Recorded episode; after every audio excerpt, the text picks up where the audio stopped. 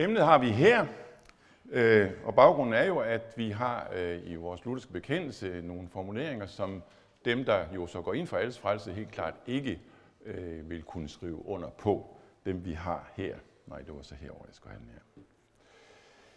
Øh, det er altså på trods af, at man jo også har aflagt ordinationsløft og skrevet under på det, hvor der står, jeg end, end lover for en alvidende Guds åsyn først, da jeg vil beflitte mig på at forkynde Guds ord rent og purt, således som det findes i de profetiske og apostoliske skrifter i vores danske evangelisk lutherske folkekirkes symbolske bøger. Og så taler jo den her bekendelse, som sagt, og vi kan se her, imod, at alle bliver frelst til sidst. Og det gør ikke bare den her bekendelse, men det gør der også oldkirkelige bekendelser, der gør, at jeg hæve dem. Øh, hvad skal konsekvensen, eller hvordan, hvad betyder det her for bekendelsen? Hvad betyder det for bekendelsens status? Hvad betyder det for den enkelte præsts status i forhold til bekendelsen? Det er det, som det her skal handle om. Ikke så meget om frelse og fortabelsespørgsmålet, men om bekendelsen og dens status. Og det vil jeg prøve på at svare på ved først at sige noget om, hvad bekendelsen overhovedet er for noget, hvad dens autoritet er, hvilken karakter den har for os, Dernæst lidt om Confessio Augustana og artikel 17. Det bliver ikke meget. Og til sidst noget om de konsekvenser, en modsigelse af bekendelsen øh, har i dag. Altså først, hvad er en bekendelse for noget? Øh, skal man have fat i, hvad en bekendelse er for noget, så er det en god idé at søge tilbage til det allerældste kirkehistorie, til det første par århundreder, det var der, bekendelsen fik den betydning, som den siden har haft, øh, og stadigvæk har for os i vores sammenhæng. Og det var ikke mindst i opgøret med gnosticismen, at bekendelsen fik den rolle, som den gjorde dengang.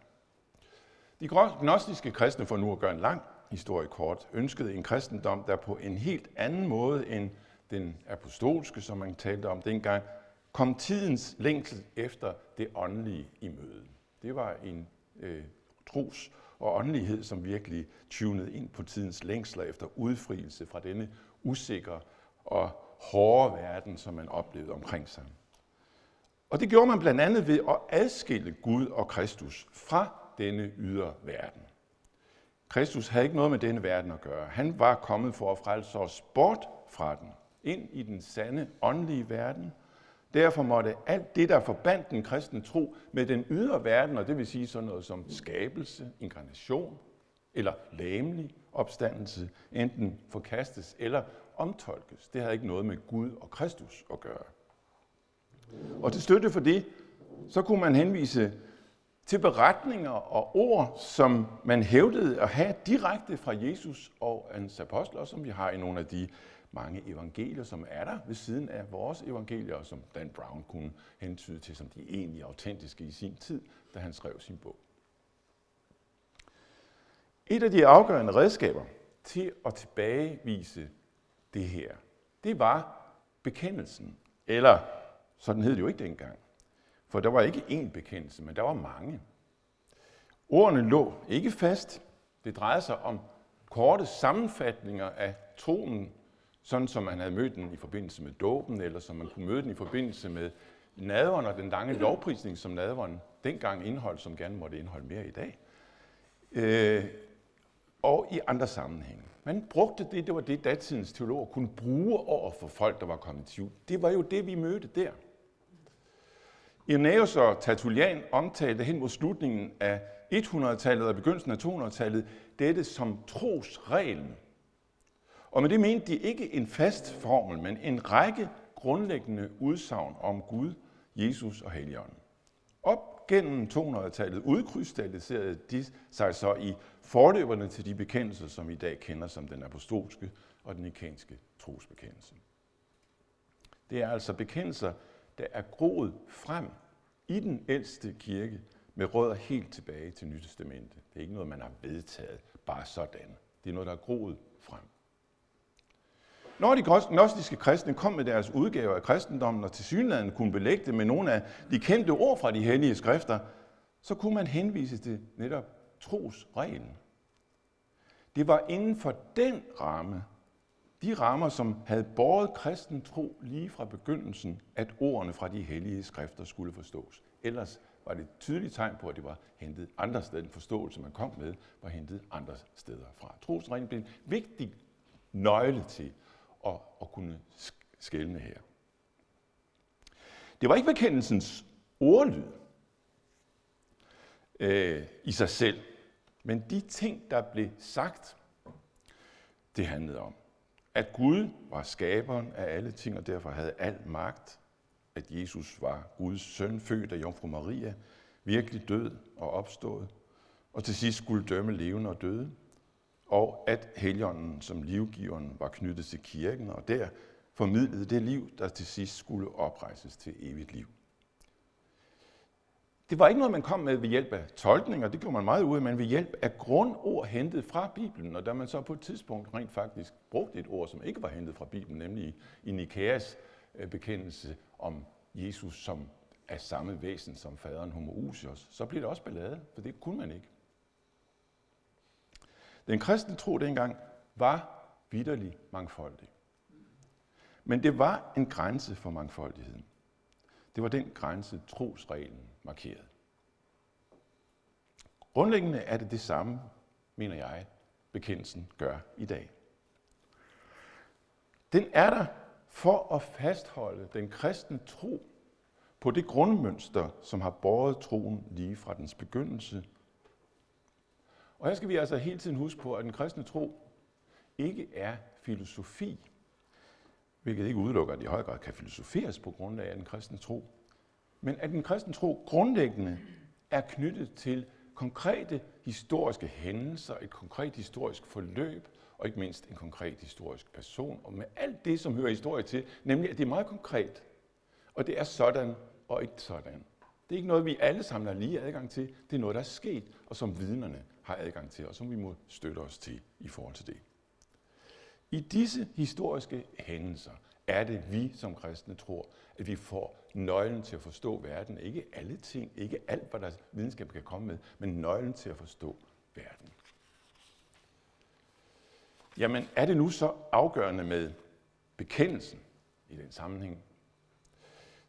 Det kunne måske være på den her tid, i kirkens første århundrede, hvor ikke alle og enhver havde adgang til en bibel, og hvor man sagtens kunne blive forvirret i den religiøse malstrøm, som kendetegnede kirken dengang.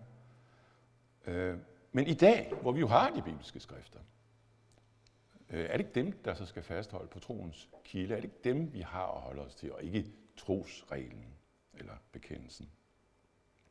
Og er det ikke også det, Luther sagde? Skriften alene er kilde og rettesnor for troen, traditionen kan tage fejl. Jamen helt klart. Og emfatisk Bibelen har og må nødvendigvis have denne forrang i den kristne tro. Og det hænger ganske enkelt sammen med, at den kristne tro er det, som jeg sagde lige før, at den er knyttet til en konkret historie. Det er i disse ord, vi kommer tæt på den historie. Det er i disse ord, de ord, som er knyttet til den historie, bliver formidlet til os. Det, som vi lever af. Igen og igen er det dem, vi skal tilbage til. Det er virkeligheden, vi prøver at forstå. Men det overflødige gør på ingen måde bekendelsen. Selvom vi på en anden måde, end de dengang har adgang til skrifterne, så vil jeg jo sige, at der i høj grad også i dag er brug for sammenfatninger. De sammenfatninger, som bekendelsen repræsenterer, og som jo der allerede er tilløb til i det nye testamente. Og så vi kan da blive forvirret. Hvad handler hele denne virkelighed om? Hvor er den røde tråd i den bibelske historie? Hvad er det for en tro, den kalder på og kalder os ind i? Det får vi først og fremmest hjælp til at forstå i det daglige liv i menigheden i kirken, samlet omkring udlægningen af de bibelske skrifter og omkring dåb og nadver. Det er nøglen. Det er her, vores vejledning kommer. Kristen tro er en nutidig og levende ting i omgang med skriften. Bekendelsen er der så at sige som kondensatet af den tro, der har båret kirken altid. Her fastholdes vi på, hvad der har været knudepunkterne i den kristne tro fra dens begyndelse. Øh, jeg har brugt et billede op på det her, nemlig billedet af kortet i forhold til et landskab. Et kort med angivelse af bjerge, af daler, af floder og skove, og af den vej, man bedst går, hvis man skal finde rundt i det her landskab. Angivet, tegnet af folk, som har været der før os, og som har fået indsigt i det på en måde, som vi andre ikke har, og som vi selvfølgelig kan gå efter og se, om det var rigtigt. Men det er god og fornuftigt at følge lidt, hvad de har set. Men som det jo gælder for kortet i forhold til landskabet, så er det jo helt klart, at kortet er underlagt landskabet. Man erstatter ikke landskabet med kortet. Det ville være en sølvtur, man gik, hvis man kun gik den på landskabet. Det er klart, at det også skal øh, rettes ind efter landskabet, hvis det viser sig, at det ikke passede. Men det betyder jo ikke nødvendigvis, at man så smider kortet væk, for det kunne være rigtig godt stadigvæk at have et sådan kort. Det var bare for at sige det på en lidt anden måde, at den er afledt, at bekendelsen ligger under skriften. Den er norma normata, som det hedder, og ikke norma normans. Men den er dog en norm, ikke også? Det er et kort. Udover at tjene det vigtige formål og hjælpe os til at fastholde den røde tråd og minde os om en helhed og en retning, som vi ellers lidt glemmer. Glemmer, at der er en skaber, glemmer, at der er en helgen for, for eksempel. At vi bliver fastholdt på den helhed. Så er bekendelsen også med til at fastholde os på noget andet, nemlig på en grundlæggende enkelhed og klarhed. Gud er jo hinsides vores fatteevne. Det er godt at blive mindet om det en gang imellem. Og også den Bibel, som vi tror bringer os i forbindelse med ham, rummer jo ting, som vi ikke forstår. Og hos nogen, så kan det give anledning til en afvisning af, at vi overhovedet kan sige noget med nogen form for dogmatisk bestemthed på den basis. At vi hver især må finde vejen på egen hånd, i vores eget hjerte eller i samtale med andre. Her er bekendelsen med til at fastholde os på, at nok er Gud ubegribelig i sit væsen, men at han faktisk er trådt frem for os som noget bestemt. Det kan godt være, at det føles ubehageligt, fordi så kan man ikke beholde sine egne billeder af Gud. Men det kan jo samtidig være, at netop det er den store befrielse, ikke at have sig selv og sine egne fornemmelser som centrum for sit liv, men den levende Gud. Så kommer vi til Confessio Augustana og artikel 17. For nu hører konfessionsafstanden jo ikke med til den grundlæggende bekendelse for Oldkirken. Og hvilken vægt skal så dens ord have? Jeg skal ikke kunne udrede hele det spørgsmål her, klart nok. Men lad mig i al korthed sige, at de reformatoriske bekendelser ikke er ment som nye bekendelser. Det kan man måske godt sige, at de senere reformatoriske bekendelser er, hvor man kommer ind i en konfessionelle, konfessionalistiske periode. Men det er, ikke den, den, den, det er den afskurske bekendelse ikke. Der er ført gode argumenter for at sige, at Confessio Augustana på mange måder har den karakter, som de sidste oldkirkelige bekendelser har, og som vi kender det fra øh, bekendelsen om Jesus som sand Gud og sandt menneske fra Kalkedon i 451, nemlig at man tager udgangspunkt i det, som er den fælles tro, og for Kalkedonenses vedkommende udgangspunkt i Nicanum. Den tro, som allerede er bekendt i kirken, og som kirken bygger på, og så forholder sig til den og udlægger den. Det samme er det, Confessio Augustana gør. Den er på den måde en henvisning til grundbekendelsen. I artikel 17, der sker det i relation til spørgsmålet om Kristi komme til dom. Artiklen, artikel 17, står som en af de sidste artikler i det afsnit i Confessio Augustana, som vi kalder for lærerartiklerne efter det. Fra, fra øh, artikel 22 får vi de såkaldte misbrugsartikler. Men øh, her til slut i lærerartiklerne, og så kommer så 18 og 19 og 20 og 21 som en slags ekskurser til noget af det, der allerede er sagt i lærerartiklerne, Artikel 17 er afrundingen på lærerartiklerne. Og øh, her gør man jo også det samme, som, som de oldkirkelige bekendelser gør. Man slutter med at tale om Kristi komme til dom. Når det sker her, så er det i et opgør med nogle gendøbere, som var altså kommet på den forståelse, som de havde fundet hos Origenes, nemlig at til sidst så ville straffene ophøre. Så ville alle blive frelst til sidst. Og der siger altså artikel 17 her i Confessio Augustana, sammen med den oldkirke, som afviste Origenes, at det ikke er sådan, det er. Der bliver en dom, der bliver en adskillelse til sidst. En evig adskillelse mellem de frelste og de fortabte. Selvom Luthers reformatoriske opdagelse virkelig betød en total forvandling i hans gudsbillede, ikke mindst, sådan som vi møder det i hans beretninger om sin reformatoriske opdagelse, hvor hele skriften viste sig for ham et andet ansigt. Den Gud, som havde stået for ham som den dømmende Gud, viser sig som den, der giver. Det er enormt stærkt taler om et nyt gudsbillede. Så ændrer det altså ikke ved den her side af gudsbilledet for Luther og for reformatorerne. Lige fra den aller tidligste oldkirke har det her været et vigtigt punkt i kristendommen, i mødet med den omgivende verden. Hvorfor var det, at man så stærkt fastholdt dommen? Ja, det er, fordi det stod i, i, i, i skriften. Men det var også fordi, at det var en understregning af, at Gud ikke er ligeglad med sit skaberværk. At Gud er skaberen, som kommer til at gøre op, som kommer til at holde dom til sidst. Gud er ikke den fjerne, ophøjede, åndelige Gud, som intet har med denne ydre verden at gøre. Han bryder sig om.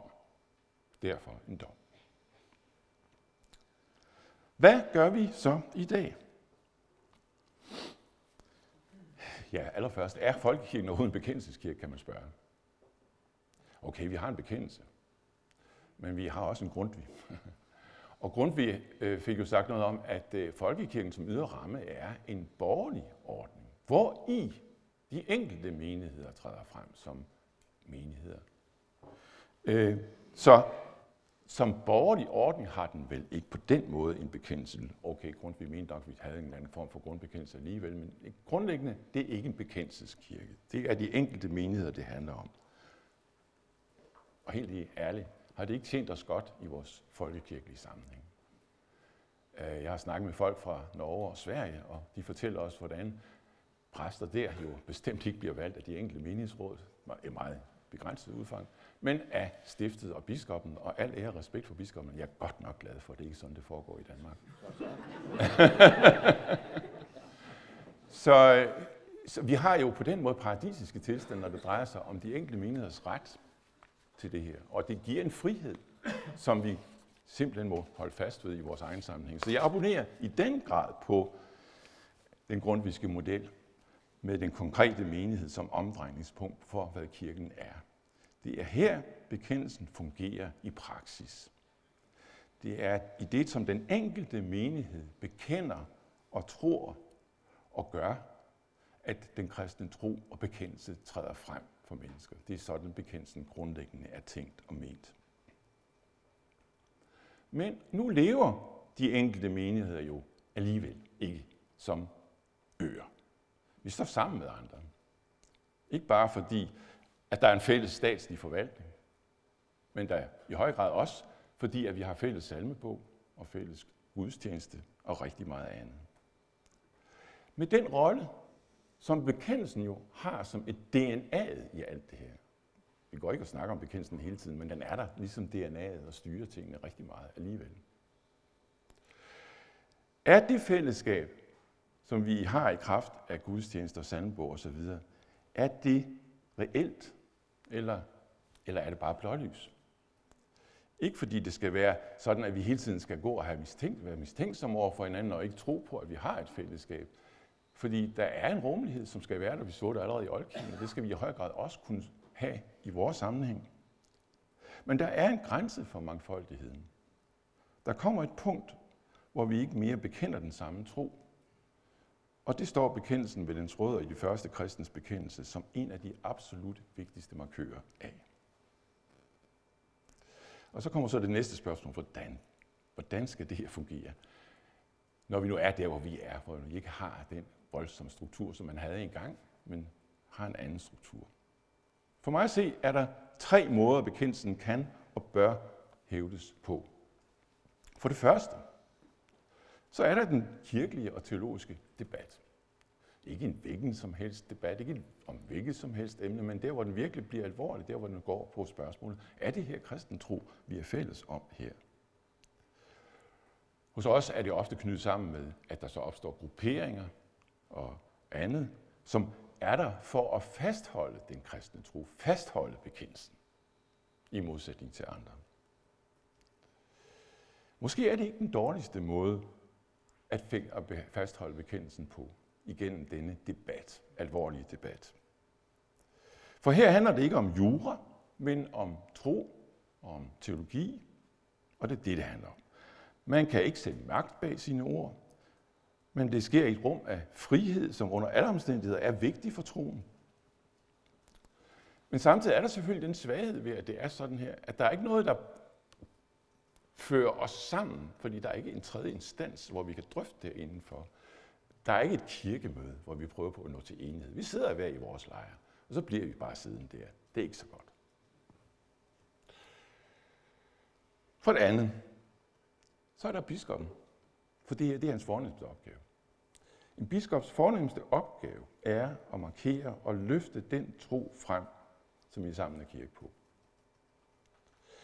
Det indebærer ikke nødvendigvis hans eller hendes, øh, nej, nu skal jeg måske, det er ikke mindst hans eller hendes vedvarende besindelse på, hvad den kristne tro er.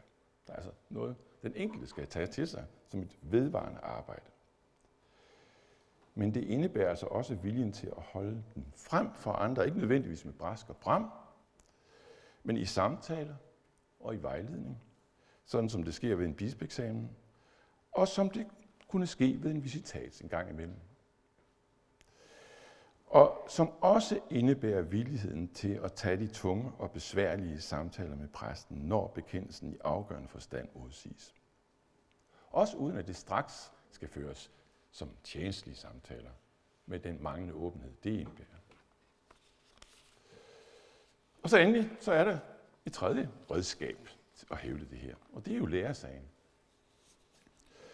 Som øh, jo må siges at være den mest drastiske måde at hævde bekendelsen på, og sådan der bestemt ikke er ret meget, gjort ret meget brug af. Vi har vel ikke haft andre end sagen mod Ben Felbæk Nielsen i sin tid omkring dåben, efter den ordning, vi har nu i hvert fald.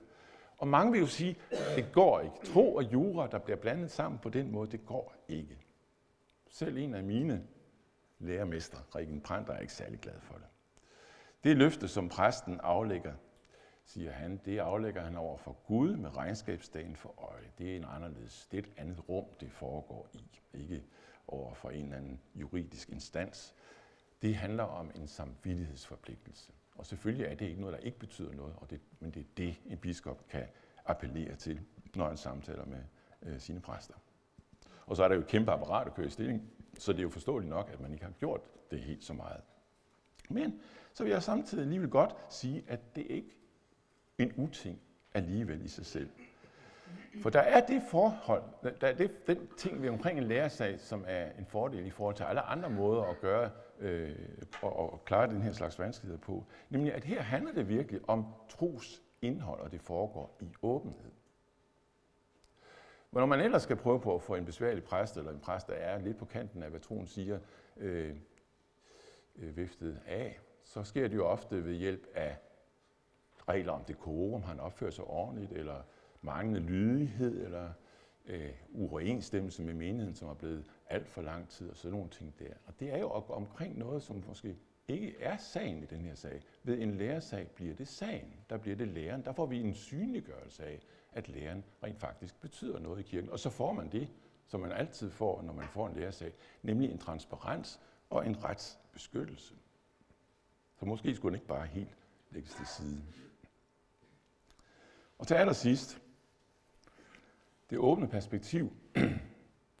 Hvordan skal man bruge bekendelsen i den her sammenhæng?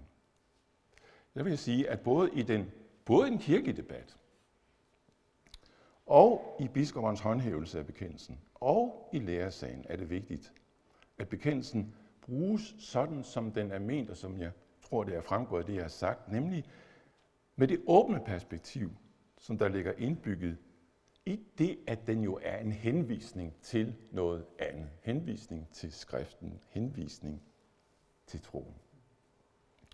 Og det gælder jo så i dobbelt forstand for Confessio Augustana, som er en henvisning til bekendelsen, som er en henvisning til skriften.